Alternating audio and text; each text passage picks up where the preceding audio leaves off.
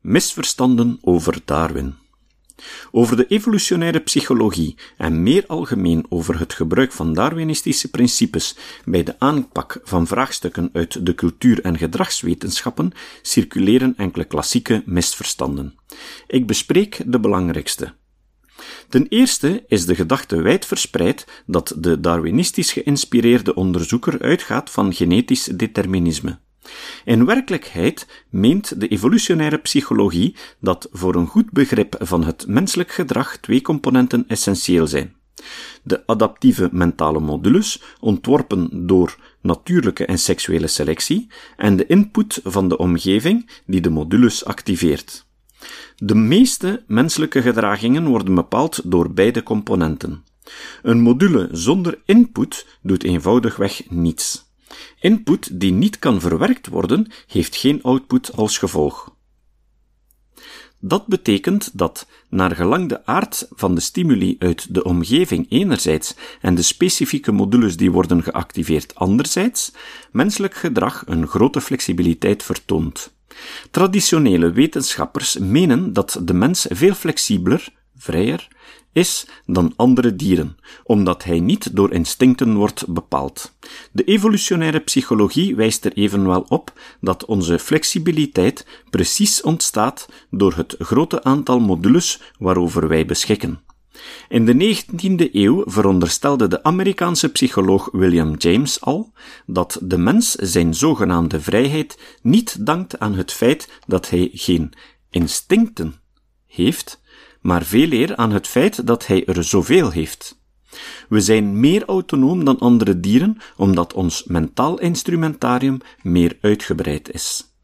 Ten tweede bestaat het misverstand dat iets onveranderlijk zou zijn wanneer het een evolutionaire oorsprong heeft.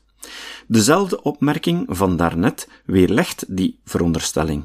Bovendien levert de evolutionaire psychologie de kennis op om ons gedrag bewust aan te passen of te veranderen. Wie begrijpt waarom hij een bepaalde reactie vertoont op een bepaalde stimulus, is potentieel in staat zijn gedragspatroon te wijzigen. Ten derde denken velen dat aan de modules capaciteiten tot informatieverwerking wordt toegeschreven die zij onmogelijk kunnen bezetten. Zo verklaart Hamiltons theorie over inclusie, fitness, het sociale en altruïstische gedrag tussen genetische verwanten aan de hand van het gemiddelde gemeenschappelijke genetisch materiaal. Tussen broers en zussen 50%, tussen neven en ooms 25%, tussen neven en nichten 12,5% enzovoort. Sommige critici stellen dat geen enkel organisme op die wijze over verwantschap nadenkt en bij gevolg geen gedrag kan vertonen dat met de mate van verwantschap overeenstemt. Dat illustreert evenwel alleen maar onbegrip over evolutie en natuurlijke selectie. Organismen vertonen immers voortdurend adaptief gedrag, adaptief vanuit evolutionair oogpunt, waarvan ze zich niet bewust zijn.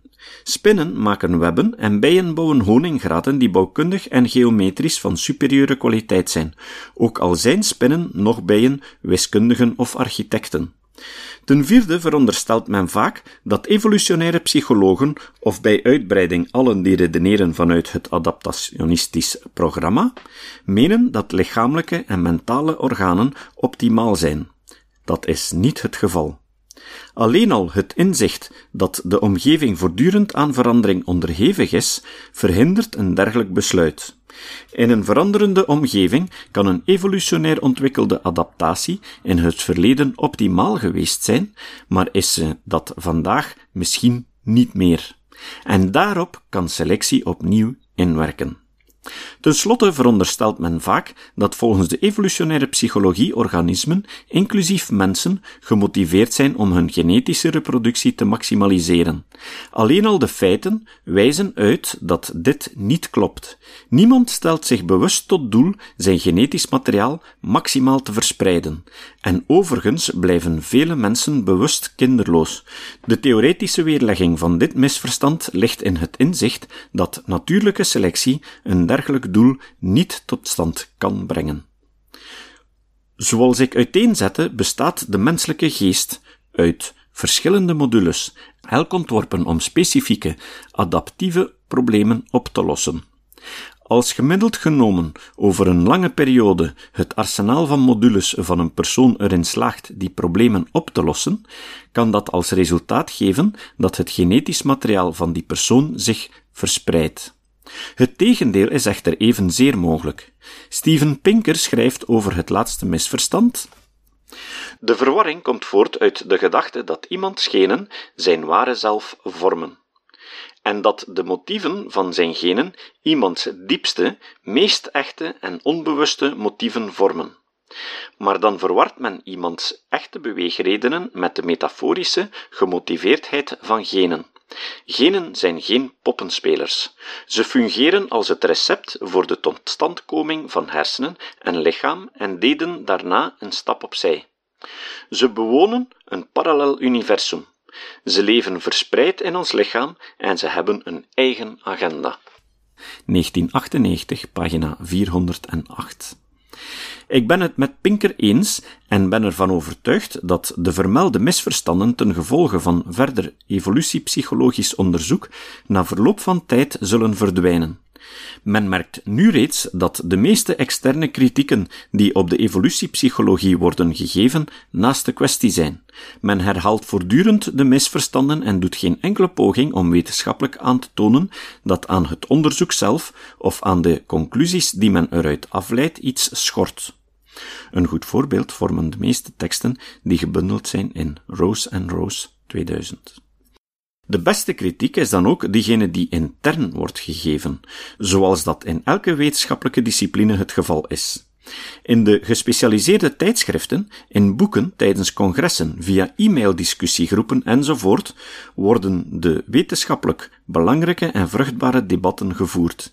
Niet tussen evolutiepsychologen enerzijds en ideologen anderzijds, maar tussen evolutiepsychologen en andere wetenschappers onderling. Darwins voorspelling, die ik aan het begin van dit hoofdstuk heb geciteerd, maakt zich waar en zal dat in de toekomst, gegeven de reeds geboekte resultaten en de inspanningen die momenteel worden geleverd, onvermijdelijk steeds meer doen.